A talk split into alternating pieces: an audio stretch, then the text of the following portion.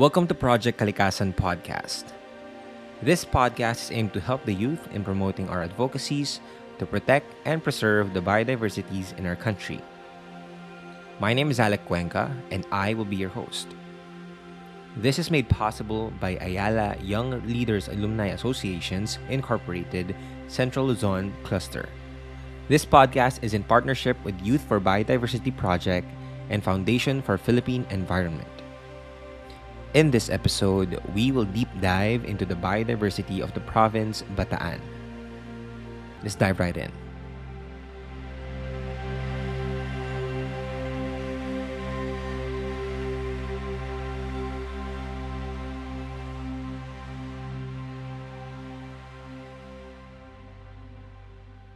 Hey guys, welcome back to Project Kalikasan Podcast, where we talk about the different biodiversities here in Central Luzon. And welcome back. I hope you enjoyed our previous episodes. I hope you checked out the different topics that we talked about from Pampanga, from Bulacan to Bataan. And now we are going to the province of Aurora. And I'm sure that you guys are going to be excited for this one as well. So, without further ado, I would like to introduce our guest for today, which he will be talking all about the different biodiversities located in Aurora. So welcome to the show, Sir Patrick, and good morning to you. Yes, good morning po. Good morning sa ating lahat. Okay, so before po tayong magsimula ng discussion natin sa biodiversity, gusto ko lang po kayong hingan for the people who are listening. Can you share to us a brief background on what you do and what your organization represents or what your organization is advocating for?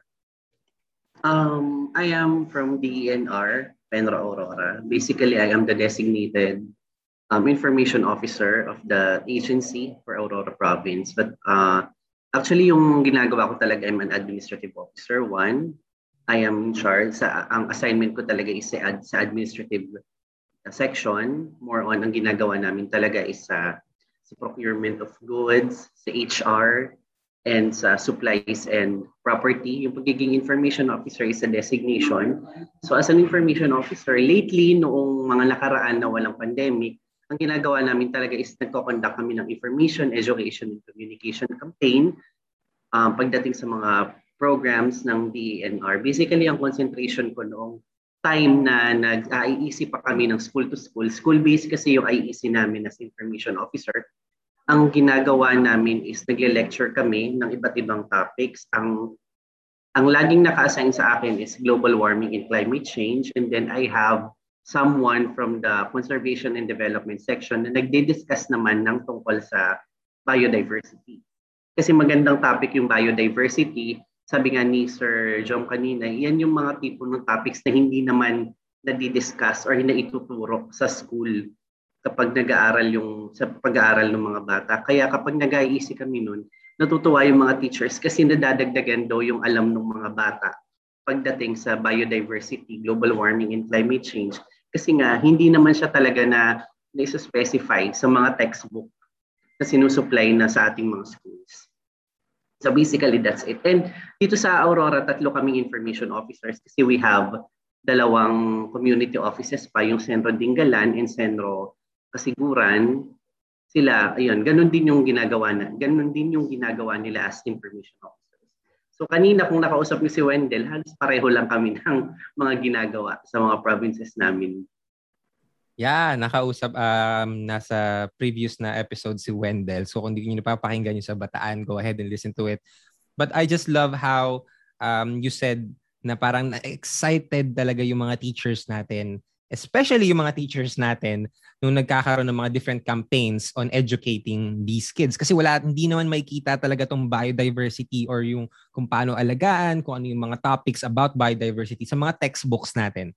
And so I think you're really doing a major change or major help in educating and informing different youth organizations or different youth na available dito sa country natin. And not only for a global scale, parang makikita rin natin na when you have your different campaigns na yung mga local na biodiversities natin, mas nagiging aware, ay meron pala. right? Ay, meron pala. Kasi kahit na lumaki ka pa dyan, kung hindi ka na-expose sa mga biodiversity natin, eh, hindi ka talaga maging aware. So, I want to first talk about the different biodiversities located in Aurora. So, can you share with us, you know, for the people who are not aware, can you share with us some biodiversities, kahit na yung mga places, it may be, you know, the different terrains or even animals or trees na meron sa Aurora? Okay. Can I share po a PowerPoint para... Yeah, sure. Of course. Ayan. So, una po, ang gusto ko lang itanong, sa inyo po ba may nakapunta na dito sa Aurora Province? Noong time na wala pang pandemic. Okay. Ako po noong hindi po pa. Sister, ano kaya yung dalawa nating guest kasama pa dito sa Zoom? Si Jom, nakapunta na raw ba kayo sa Aurora? No, not yet pa, sir. Oh, sayang naman, sir. Let me start po by saying that since 2014, ang Aurora Province po isa sa mga major tourist spot sa Region 3. So, umpisa po noong 2014, lagi kaming dinadayo ng mga turista from different regions, especially karamihan din from Region 3. Karamihan dyan nagde-day tour or dito na natutulog or nagpapabook sa mga hotel. Kasi nga sabi nila, maganda raw pasyalan yung Aurora kasi unang-una, kompleto kami. May dagat, may ilog, may kabundukan. So yung pumunta ka sa Aurora, hindi lang isang klase ng nature yung makikita mo. So umpisahan ko po, yung Aurora Province is located in the eastern part of Central Luzon. Dati po kami Region 4, if I'm not mistaken. Bata pa ako noon, Region 4 pa ang Aurora.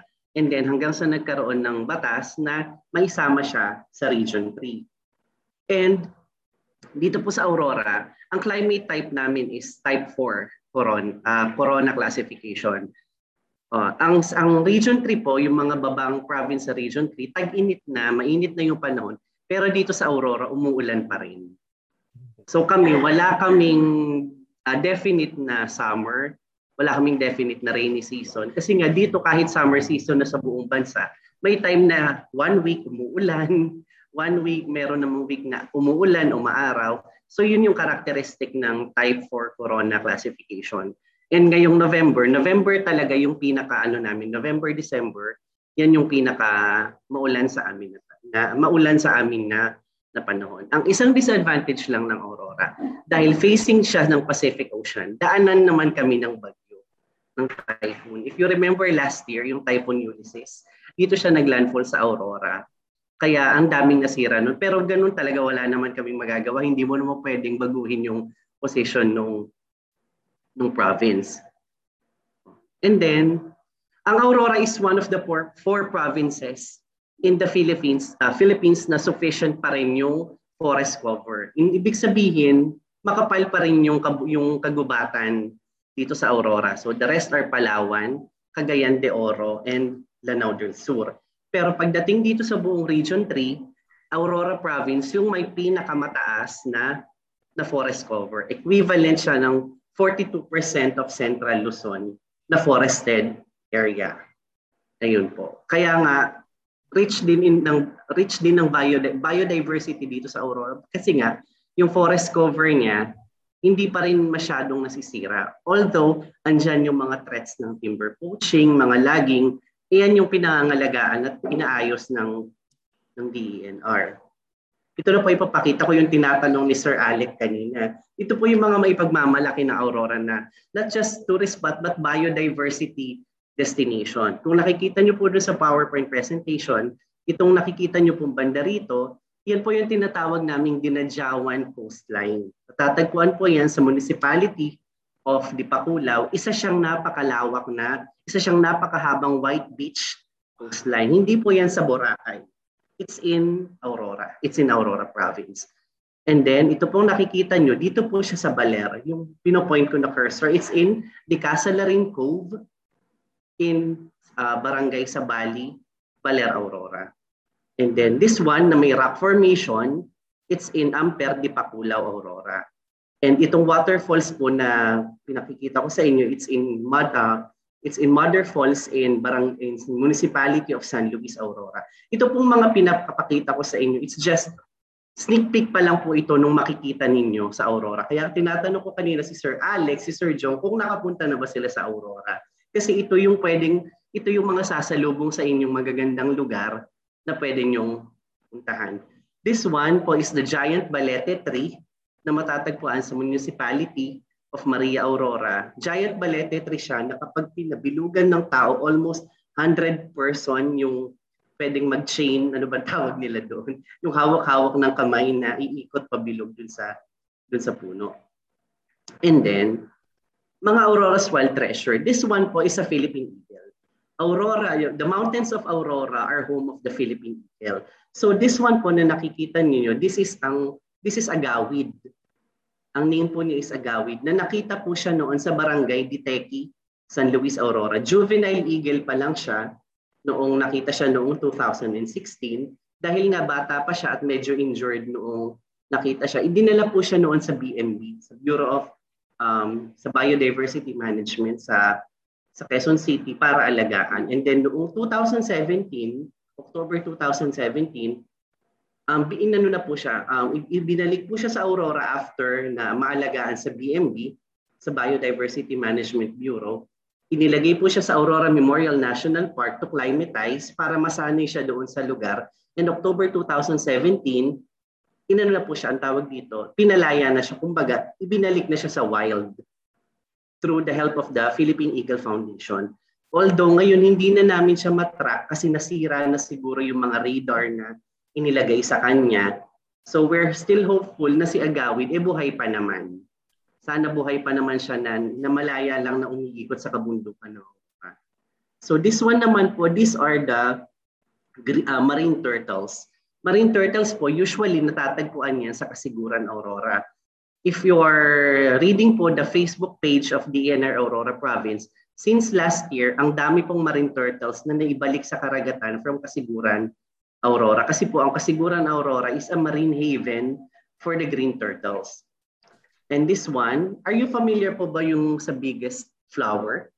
Yung Rafflesia na tinatawag. So this one, itong nasa cursor ko, this is the Rafflesia manillana. So na-discover po siya sa kabundukan ng Aurora Memorial National Park. Actually, Rafflesia is the biggest flower, pero yung nakita dito sa Aurora, siya yung pinakamaliit na variant o na uri ng Rafflesia manillana. And this one, yung naman pong tinuturo ulit ng aking cursor, kung makikita nyo, sa palagay nyo ano po siya? Coral po ba siya? Parang coral siya. Parang yes. It's a coral-like species, pero sa totoo lang, it's a hanging plant. Nabubuhay siya sa taas ng bundok. Nakita yan sa Mount Mingan ng mga foreign researcher. So mukha lang siyang coral, pero it's not a coral. It's a flower na coral-like. Parang minimimik lang niya yung itsura ng coral na makikita sa ating mga karagatan. And then this one naman po, ang Aurora din is very rich when it comes to mangrove. So napakaraming mangrove plantation na makikita dito sa Aurora. Actually, mga mangrove po niyan, natural po yan. Mga natural mangrove. So ini-enhance na lang siya ng DENR through mangrove planting from time to time. And gaya po ng nasabi sa batas, yung mga mangrove po na yan is pinangangalagaan ng DENR kasi bawal po yung putulin. Hindi siya pwedeng putulin, hindi siya pwedeng kapunin.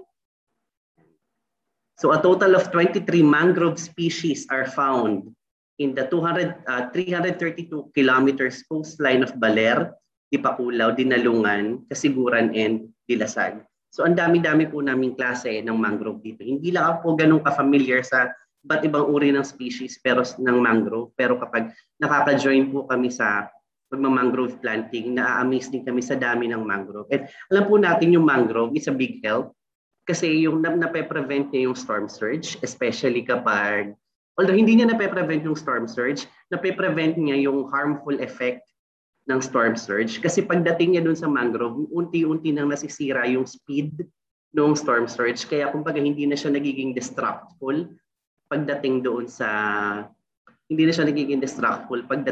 sa mga kabahayan, sa mga coastal areas. And this one naman po, Aurora has a unique species of mangrove, the Candelia candel. It's a rare mangrove species in the Philippines na sinasabi po nila na dito lang matatagpuan sa Aurora province. And dito rin po sa Aurora, we have declared Marine Protected Area. So yan po yung Dibut Marine Protected Area, Digisik, Dibutunan, Dipaculao, Itangkol, and Mabudoin, Dinalungan, in Dinalungan, Aurora. And gaya po ng masabi ko kanina, Sir Alec, ang Aurora po is also known as haven for marine turtles.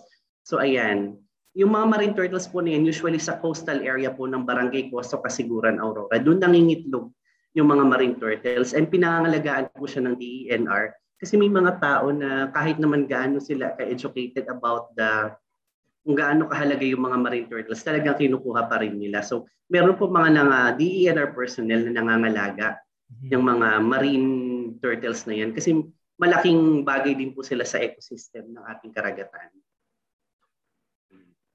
So for the meantime, sir, yun po yung mga maipapakita ko sa inyo ng mga biodiversity dito sa Aurora Province. And kagaya ng sinabi ko sa inyo, sana sir, one time makabisita po kayo dito sa amin para makita nyo personally yung mga pinakita ko sa PowerPoint. Definitely. Grabe. Ako, para akong na-mesmerize ngayon sa sobrang daming pwedeng makita. And hindi lang basta-basta kung ano yun ay kita natin sa pictures, kahit yung mga hayop and yung mga plants and the haven of marine turtles. I think that's something na all youth on everybody in this country should be looking forward to kasi bihira tayo maka-experience ng ganyan. And sana I'm gonna find a way na maipakita ko yung presentation kasi the pictures here, it just shows how wide and how the different variety that we have in the biodiversity in Aurora, and it just really is surprising because if it wasn't for this podcast, I wouldn't know na meron pala at sobrang ganda ng mga pwede nating makita sa biodiversities in Aurora. So definitely, I am encouraging everyone as well to go check out Aurora and its wonderful biodiversity available there. So thank you so much for sharing that. And I'm sure you're now you're now excited to talk about the different projects, but I just want to ask you personally po, okay, kung meron kang isa na talagang pinaka-paborito na makita sa lahat ng na-discuss nyo, ano po yun? Isa sa pinakagusto kong makita, yung flower-like, tawag dito, yung coral-like flower. Kasi personally, hindi ko pa siya nakita. Nasa pinakamataas daw kasi na bundok yan ng Mount Mingan. So, ayun. Ako kasi hindi naman ako athletic person. Parang sabi ko, kaya ko kayang akyatin. And then yung Rafflesia manillana na pinakita ko kanina. Na, di ba minsan ganun, na-amaze tayo sa nakikita natin sa social media pero hindi naman, di ba dapat i-aim din natin sa sarili natin na ay makita natin kung ano talaga yung itsura niya. Yeah. Regardless kung gaano kahirap puntahan. So yung mga yan, yun yung gusto kong makita talaga personally. Feeling ko mas nakaka-excite nga siya na kailangan pang mag-hike, kailangan pa ng konting travel para lang makita siya. It makes, the reward of seeing that biodiversity more enticing kasi talagang pinuntahan mo siya eh. And the journey na makita mo inakyat mo rin yung bundok, it really adds to the uniqueness of the biodiversity of that of the coral-like plant na pinakita niya po sa amin. So thank you so much for sharing that.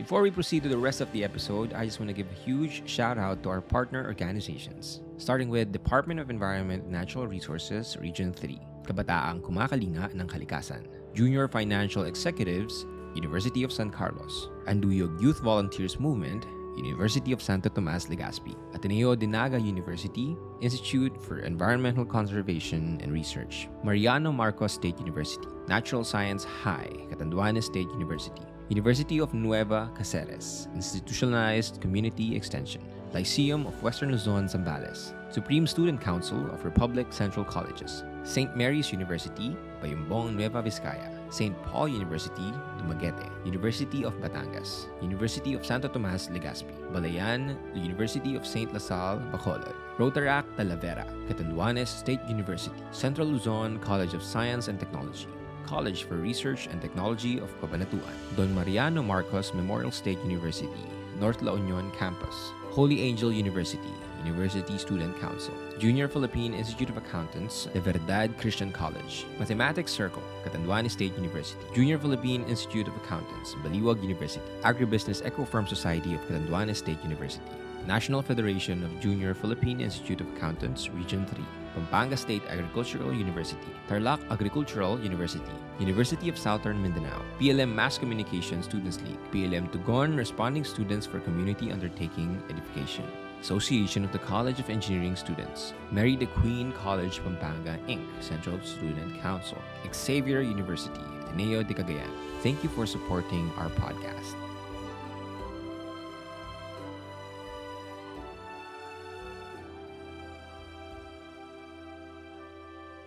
Now, I want to go forward and ask about the different projects that are ongoing that takes care, or at least some areas or aspects that needs improvement, and what are the different ongoing projects that you have for Aurora? Okay. We have four legislated protected areas. Although maraming protected areas dito sa Aurora, we have four legislated protected areas. These are the Dinadiawan River Protected Landscape, the Amro River Protected Landscape, the Simbahan Talagas Protected Landscape, and the Talaytay Protected Area. So yung pong apat na yan, they have major projects na pinangangalagaan yung mga biodiversity, makikitang biodiversity doon sa under their jurisdiction. And kanina lang, sir, hindi ko lang na-discuss yung mga protected areas, but on those protected areas, I don't have just the pictures na ready. They have different biodiversity also doon sa mga lugar nila. And isa sa mga projects nila is yung tinatawag na BAMs. Nagkakaroon sila ng mga biodiversity assessment. We have personnel na continuously lumilibot doon sa mga protected area. Nagdi-discover sila ano pa ba yung mga species na hindi nakikita, na hindi na napapublish. And isa pa rin sa mga project, of course, is yung alam naman natin na sa mga biodiversity area natin, sa mga protected area, marami dyang mga wildlife. And hindi maiiwasan yung mga wildlife poaching. So sa DENR, ang aming monitoring and enforcement, ay hindi lang naman yung pamumutol ng kahoy yung kanilang binabantayan, kung hindi yung mga wildlife poaching. Kasi pag nasa isang protected area ka, di ba sabi nga nila, sir, live-only footprints. Huwag kang magdadala ng kahit ano kasi bawal yun. So, ini-implement ng DENR Aurora yung pagsawata doon sa mga tinatawag nating mga wildlife and biodiversity poachers. Kasi alam naman natin, di ba, yung mga wild plants, pag nasa gubat yan, nasa protected area, tingnan mo lang siya, hindi mo siya pwedeng kunin, hindi mo siya pwedeng ibenta, hindi mo siya pwedeng i-open. So, these are the major projects ng DENR Aurora when it comes to protecting our wildlife and biodiversity. And ang mga mo, sir, nakaka-amaze yung mga nagkakandak ng biodiversity assessment. Kasi usually mga foresters, ang gagaling nila talagang mag-identify. And some of them are really biologists also. More on sa biology raw kasi yung mga ganyan. So that's why nakaka-amaze sila kasi alam nila kung paano mag-identify. They can identify anong klaseng species yung nakita nila, and alam nila na hindi pa ito na napapublish or hindi pa ito na ilalagay sa mga libro. Something like that. Yeah, and working hand in hand in biology, biologists, I think that's very, very important kasi of course, ito yung buhay nila, inaaral-aral nila talaga yan. And it's just great to see that you are working with different experts to not just preserve but also to expand the knowledge na kung ano pa pwede nating matutunan o kung ano pa pwede nating malaman sa different biodiversity area natin. Now, you mentioned... Go ahead. Isa pa, sir, yung mga protected areas natin na legislated, they're also turning into ecotourism na syempre, di ba, hindi nga naman mas okay na makita ng ibang tao. So, Meron din mga ecotourism project ang mga aming mga protected area, legislated protected areas para naman makita ng ibang tao yung mga natatagong ganda ng mga protected areas natin. Kung ano ba yung mga biodiversity na nandoon. At syempre pag nag-open ka ng ecotourism opportunity, nandiyan talaga yung mga threats sa mga biodiversity, yung mga timber poaching, wildlife poaching, yung mga kumukuha na kung ano ng species sa kabundukan ng walang paalam. So yan sir, yun yung ating mga projects na ginagawa no sa mga protected area para mapangalagaan din yung mga biodiversity, mga yaman ng biodiversity natin dito sa Aurora. Yeah, and I also appreciate the fact na nagkakaroon nga tayo ng ecotourism kasi not a lot of people, again, you know, when we get to be exposed sa mga ganun, doon lang natin makikita na ang ganda pala, doon lang natin sila mas ma-appreciate, di ba? Pero comes with the ecotourism, as you've mentioned, meron tayong iba't ibang threats na nakikita. So I want to touch a little bit about that. What are some threats? I know you mentioned poaching, but you can you dive a little bit deeper into that? Ano yung mga species natin na merong mga threats na involved? And what do you think is the effect of those threats? And how can we, or what are some current measures that we're taking para ma-handle yung mga threats na yun? We have yung tinatawag na lawin monitoring. So yung lawin monitoring ng ating mga monitoring and enforcement section natin. And isa nga rin sa mga pinaka-threat is yung maging sa sample ako. Nang tanda ko meron silang nahuli dito before na isang van na merong laman na musang. But that was way before, mga 2015. So eventually, nahuli din naman yung gumawa nun. And meron kaming mga protected area rangers.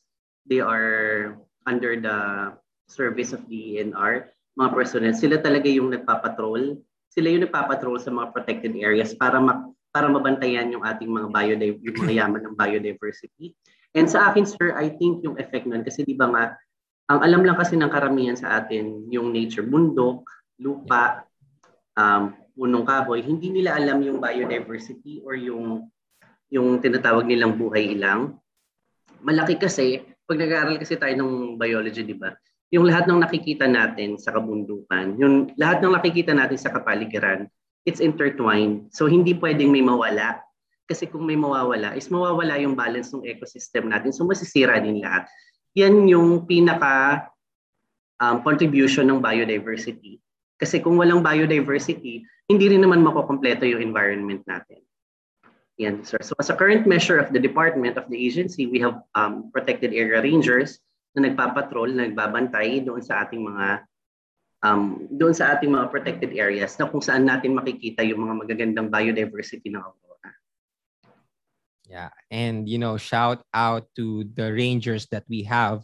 I'm sure malaking parte ng ating pagtangkilik or pag-appreciate or pag-allow na makita natin yung mga biodiversities ay dahil they're doing their part in making sure na the threats that we have are taken care of. So maraming salamat po sa mga nagtatrabaho or nag-work towards that same goal and the different programs as well na binibigay ng DENR.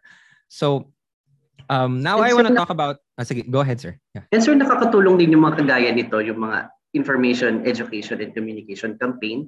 Kasi yung mga tao is nagiging aware sila na ay kailangan din pala nating pangalagaan yung biodiversity. Hindi lang yung pagpuputol ng puno, hindi lang yung pangangalaga sa dagat, pangangalaga sa ilog. Kasi minsan talaga nane-neglect yung biodiversity. Ang daming may alam, ang daming hindi may alam ng tungkol sa biodiversity na it's part of the nature, it's part of the environment.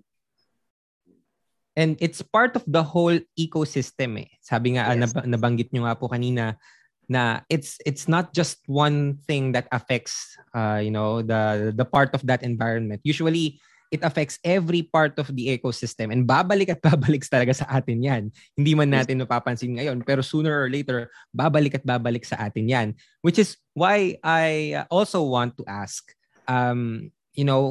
going down, and you mentioned, being aware is like the first step of it. magkaroon tayo ng ganito, makinig tayo sa mga podcast, manood tayo ng mga video, mag-attend tayo ng mga seminars. I think that's the first step. But what are some other things that our listeners can do so that they could partake in, you know, the different measures in taking care of the biodiversities that we have, especially in your place, Aurora? Okay. Ang in-encourage kasi namin talaga, sir, is the community participation. Unlike nung nakinig ako sa mga podcasts, like sinasabi ng Pampanga, ng Bulacan, that DENR can't do it alone. Although nasa amin yung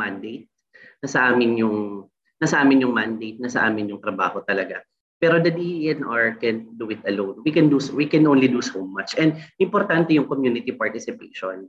Na importante na kung ano yung halimbawa nag-IEC kami, nag-Information Education Campaign, sana kung ano yung natutunan nila sa amin is i-share nila doon sa ibang tao kasi napaka-limited lang din naman nung napupuntahan namin tao. So that's why every time na mag-IEC kami, sinasabi namin sa mga nakikinig that it's not bad to share. I-share nila doon sa mga hindi makakakilala nilang hindi nakapunta kung ano yung natutunan nila sa amin. Kasi hindi naman talaga na lahat ng tao is mapupuntahan natin para mag-lecture tayo. Although the DENR is doing our best para lahat is marating na nung information na gusto namin iparating. So yun talaga, sir, community participation and yung participation ng barangay LGU, importante po yun. Kasi usually, di ba, sir, nasa barangay talaga, nasa mga LGU talaga ng barangay. So importante na may cooperation sa mga stakeholders, sa barangay and sa the community itself. Kasi sila kasi, sir, yung nandun. Kami naman, nandito kami sa office, hindi ba? Pero sila, kung merong may ginagawang hindi maganda doon sa lugar nila, sila yung unang makakakita. Sila yung unang makakapag-report. So, yung talagang participation ng community with the help of the DENR, yun yung pinakamaganda talagang paraan. Yes, I totally agree. Malaki talaga ang parte ng ating mga LGUs dahil aanhin natin ang mga magagandang batas at magagandang mga mandates kung hindi rin naman mag-a-act or mag-e-effect dun sa talagang nakikinabang ng ating mga mandates, diba? So definitely our LGUs should be working together with DENRs, and we've had some LGUs coming in and sharing their points as well, and they also voiced out the same thing. Community participation talaga. Dahil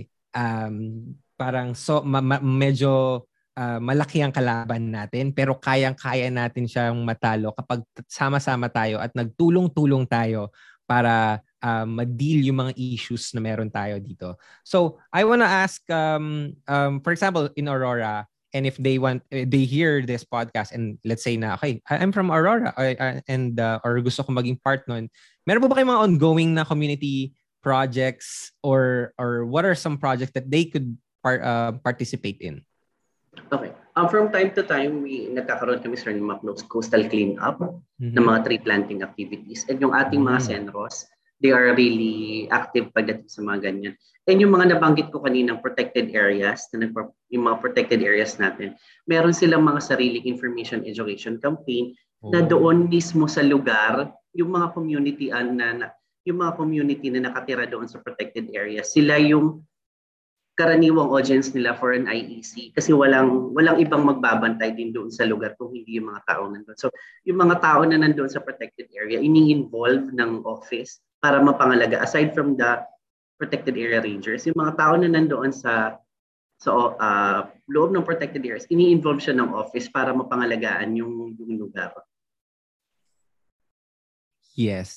Talagang sila ang makikinabang kaya dapat sila rin ang maging aware sa mga ganong klaseng bagay. So thank you so much for sharing that. Now I want to ask something about the future because we talked about what you currently have, ano yung mga biodiversities na available. So I want to talk a little bit about your outlook for Aurora. Ano po ba yung mga pwede nating i-expect when it comes to the development of the biodiversities in Aurora?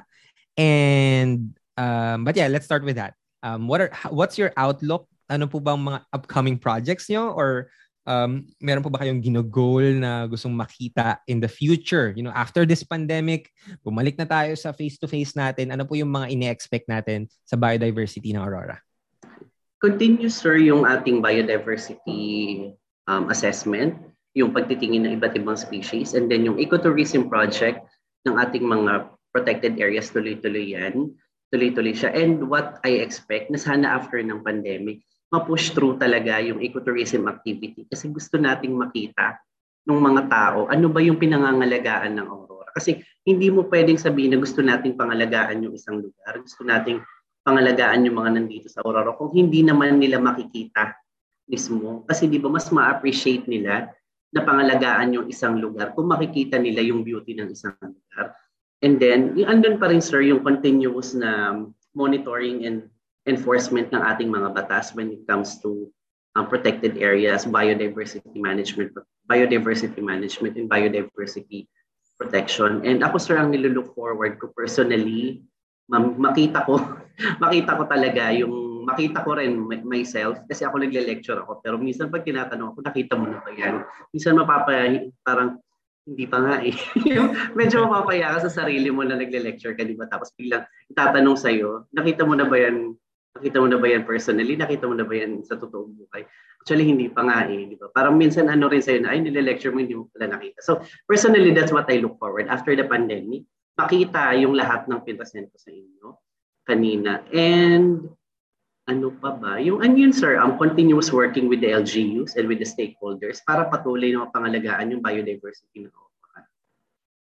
Yes, yes, definitely. That is a sight to see. And that's something we should all look forward to, Sabi nga natin na mas na-appreciate talaga natin 'yun kapag nakita na natin mismo, personally nakita na natin. So hopefully we can get that more in the future.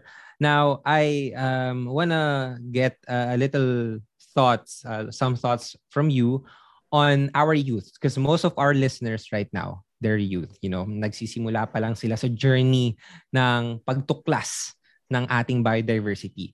So what do you think is the importance of our youth in action for biodiversity?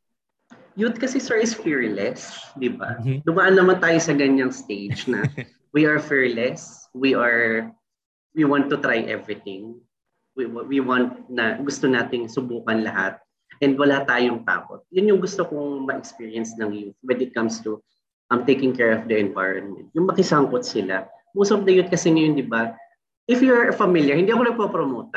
If you're familiar with the TV ad of Breeze, yung commercial, yung pinaka-present nila na hashtags won't do the work. Yung parang ganun na hashtag plant trees won't plant trees. So, instead of, maganda, sir, di ba na-aware ka, nakikita mo sa social media, pero dapat kumilos yung, di ba? Kailangan manggaling sa kanila, makisangkot sila, makiparticipate sila.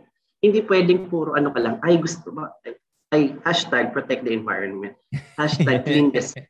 Ganun kasi yung message nung ano. Kaya gusto ko yung ano, yung message nung TV ad ng detergent na yun.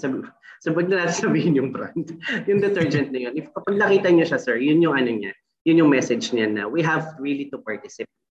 Hindi pwedeng nakaupo lang tayo na pa-hashtag-hashtag, pa-sing-sing ka lang, pa-like-like, pa-share-share. Although, it nakakatulong siya sa information dissemination. Pero kung hanggang information dissemination ka lang, hindi ka naman nakikisangkot, baliwala ka. So that's what I expect sa youth. Sana makisangkot sila. Kasi pag bata ka, hindi ka naman basta-basta mapapagod. Diba? Hindi ka basta-basta physically mapapagod kasi kaya pa nung stamina ng katawan. Ganyan. So that's what I expect sa ating mga kabataan, na sana makisangkot sila sa mga programang pangkalikasan ng DENR. Yeah. And kung meron silang project, pwedeng-pwede naman nilang ilapit yun sa office. Mm-hmm. And then the office will see ano yung maitutulong ng office sa kanila. They can reach out also. Sorry.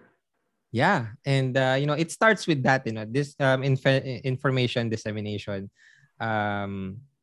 like, share, pero it doesn't end with that, di ba? Yeah. Kailangan talaga mag-participate tayo and mas iput natin, ilagay natin yung mga information na meron tayo into actions that can actually affect the different biodiversities na meron tayo. Exactly. Kaya tama yan. Okay, go ahead, sir. That's the ano, yan yung karaniwang sakit ng mga millennials ngayon. They are really active into social media. But parang iilan lang talaga yung nakikipag-participate physically. So that's also a call to us, you know, when the restrictions are now are lifted or medyo lumuluwag-luwag na tayo, let us not forget that it's not enough that we are just, you know, on our phones and learning about these things. It's really important that we go out there. You know, mas maganda kung pakinggan natin itong podcast na to habang papunta tayo doon sa mga bagay na aalagaan natin or magpa-participate tayo, di ba? So, this is a call for everyone, especially the youth, to please, please, please participate in this. Kasi tayo rin ang makikinabang yan in the future. And sabi nga ni Sir Patrick, marami pa tayong energy, marami pa tayong oras, kaya gamitin natin ito na hindi lang din para sa atin, para sa mga susunod na generation natin. Tama? Ayan. So, yes, sir. Thank you so much for sharing that. But before I actually finish this podcast episode, may I ask your final message to everyone who's listening right now, and if they want to, you know, contact you or to connect with you on the different projects, kung meron man silang ibang maisip, saan ka po nila pwedeng makita? Oh, okay. Ang message ko lang in general, yung taking care of environment is hindi lang pang DENR. It's para sa ating lahat. Kasi yung environment naman is hindi lang naman DENR yung nakikinabang. So tayong lahat. So kailangan talaga natin yung masidhing participation. And they can visit the official Facebook page of DENR Penro Aurora. So just type in DENR Penro Aurora. Makikita na nila yun sa Facebook. Yung, and then kung meron silang mga gustong ilapit sa amin na project nila, especially yung mga kabataan natin, mga youth environment groups dito sa Aurora, pwede silang pumunta dito sa office. We are very welcoming kahit na pandemic. Hindi kami tumatanggi sa bisita. All right. Thank you. Kayo rin, Sir Jen, sa Ayala, si Sir Ayala Central Luzon, kayo Sir Alec. Very welcome kayo pumunta sa Aurora kahit na may pandemic. Paplanuhin po namin. Meron lang talagang travel restrictions pa. Meron lang talagang mga travel requirements kasi medyo mahigpit sa boundary. But madali lang naman. Kasi parang makita nyo rin kasi it's not enough na pinakita ko sa PowerPoint. Actually, the PowerPoint presentation that I present a while ago, it's a very old PowerPoint presentation na nilagyan ko na lang ng mga twist para maging latest siya. But nevertheless, hindi naman kasi nagbabago yung mga lugar. Yun pa rin naman yun. Maganda pa rin naman sila. Yeah. Definitely. Planuhin natin yan. Jom, mag-visit tayo sa Aurora. Puntahan na natin si Sir Patrick, at kung mabisita man po ako dyan, ikaw na po Sir Patrick ang i-message ko para naman mas ma-lead ako sa mga dapat ko talagang makita at hindi ko ma-miss out yung different biodiversities available in Aurora. So thank you so much. Yes. And we have also technical persons na pwedeng mag-guide pa aside from me. Na kasi sila talaga yung mga field, meron kami mga field personnel talaga na rarating nila kung saan-saan mang sulok ng Aurora na we can ask them to guide us. Kasi yung iba nga dyan, sabi ko sa inyo, hindi ko pa rin naman ganun na napuntahan. I'm just aware na merong ganyan. But some of them ay hindi ko pa rin natapakan ng aking mga paa yung mga lugar na yan. But it's really exciting, Sir Patrick, you know, to know that maraming pa talagang kailangan nating makita. Maraming pa tayong matutunan at maraming pa tayong kailangan ma-explore dito sa Pilipinas, especially in Aurora. So maraming salamat po again sa pag-share ng different biodiversities, pag-share ng mga projects na meron kayo, and pag-share niya rin ng insights and wisdom nyo when it comes to biodiversity. So we really appreciate you, Sir Patrick. Maraming salamat po. Okay. Thank you very much. Ayan. So again, guys, thank you so much for listening. If you're still here, then go ahead and share this with your friends. Sabi nga ni Sir Patrick kanina, share lang ng share. Wala pong masama sa pag-share natin ng mga ganitong klaseng information.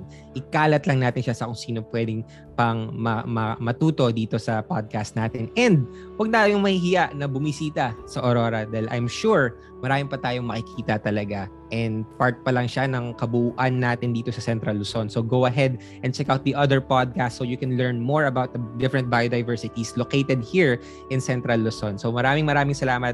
Share it with your friends, share it with your families, share it on social media as well. Follow us on Facebook, Ayla I Central Luzon to learn more about the different projects that we have in Central Luzon. So maraming salamat po sa inyong lahat. Again, my name is Alec Cuenca. I'm your host and this is Project Kalikasan Podcast. So I'll talk to you guys next episode.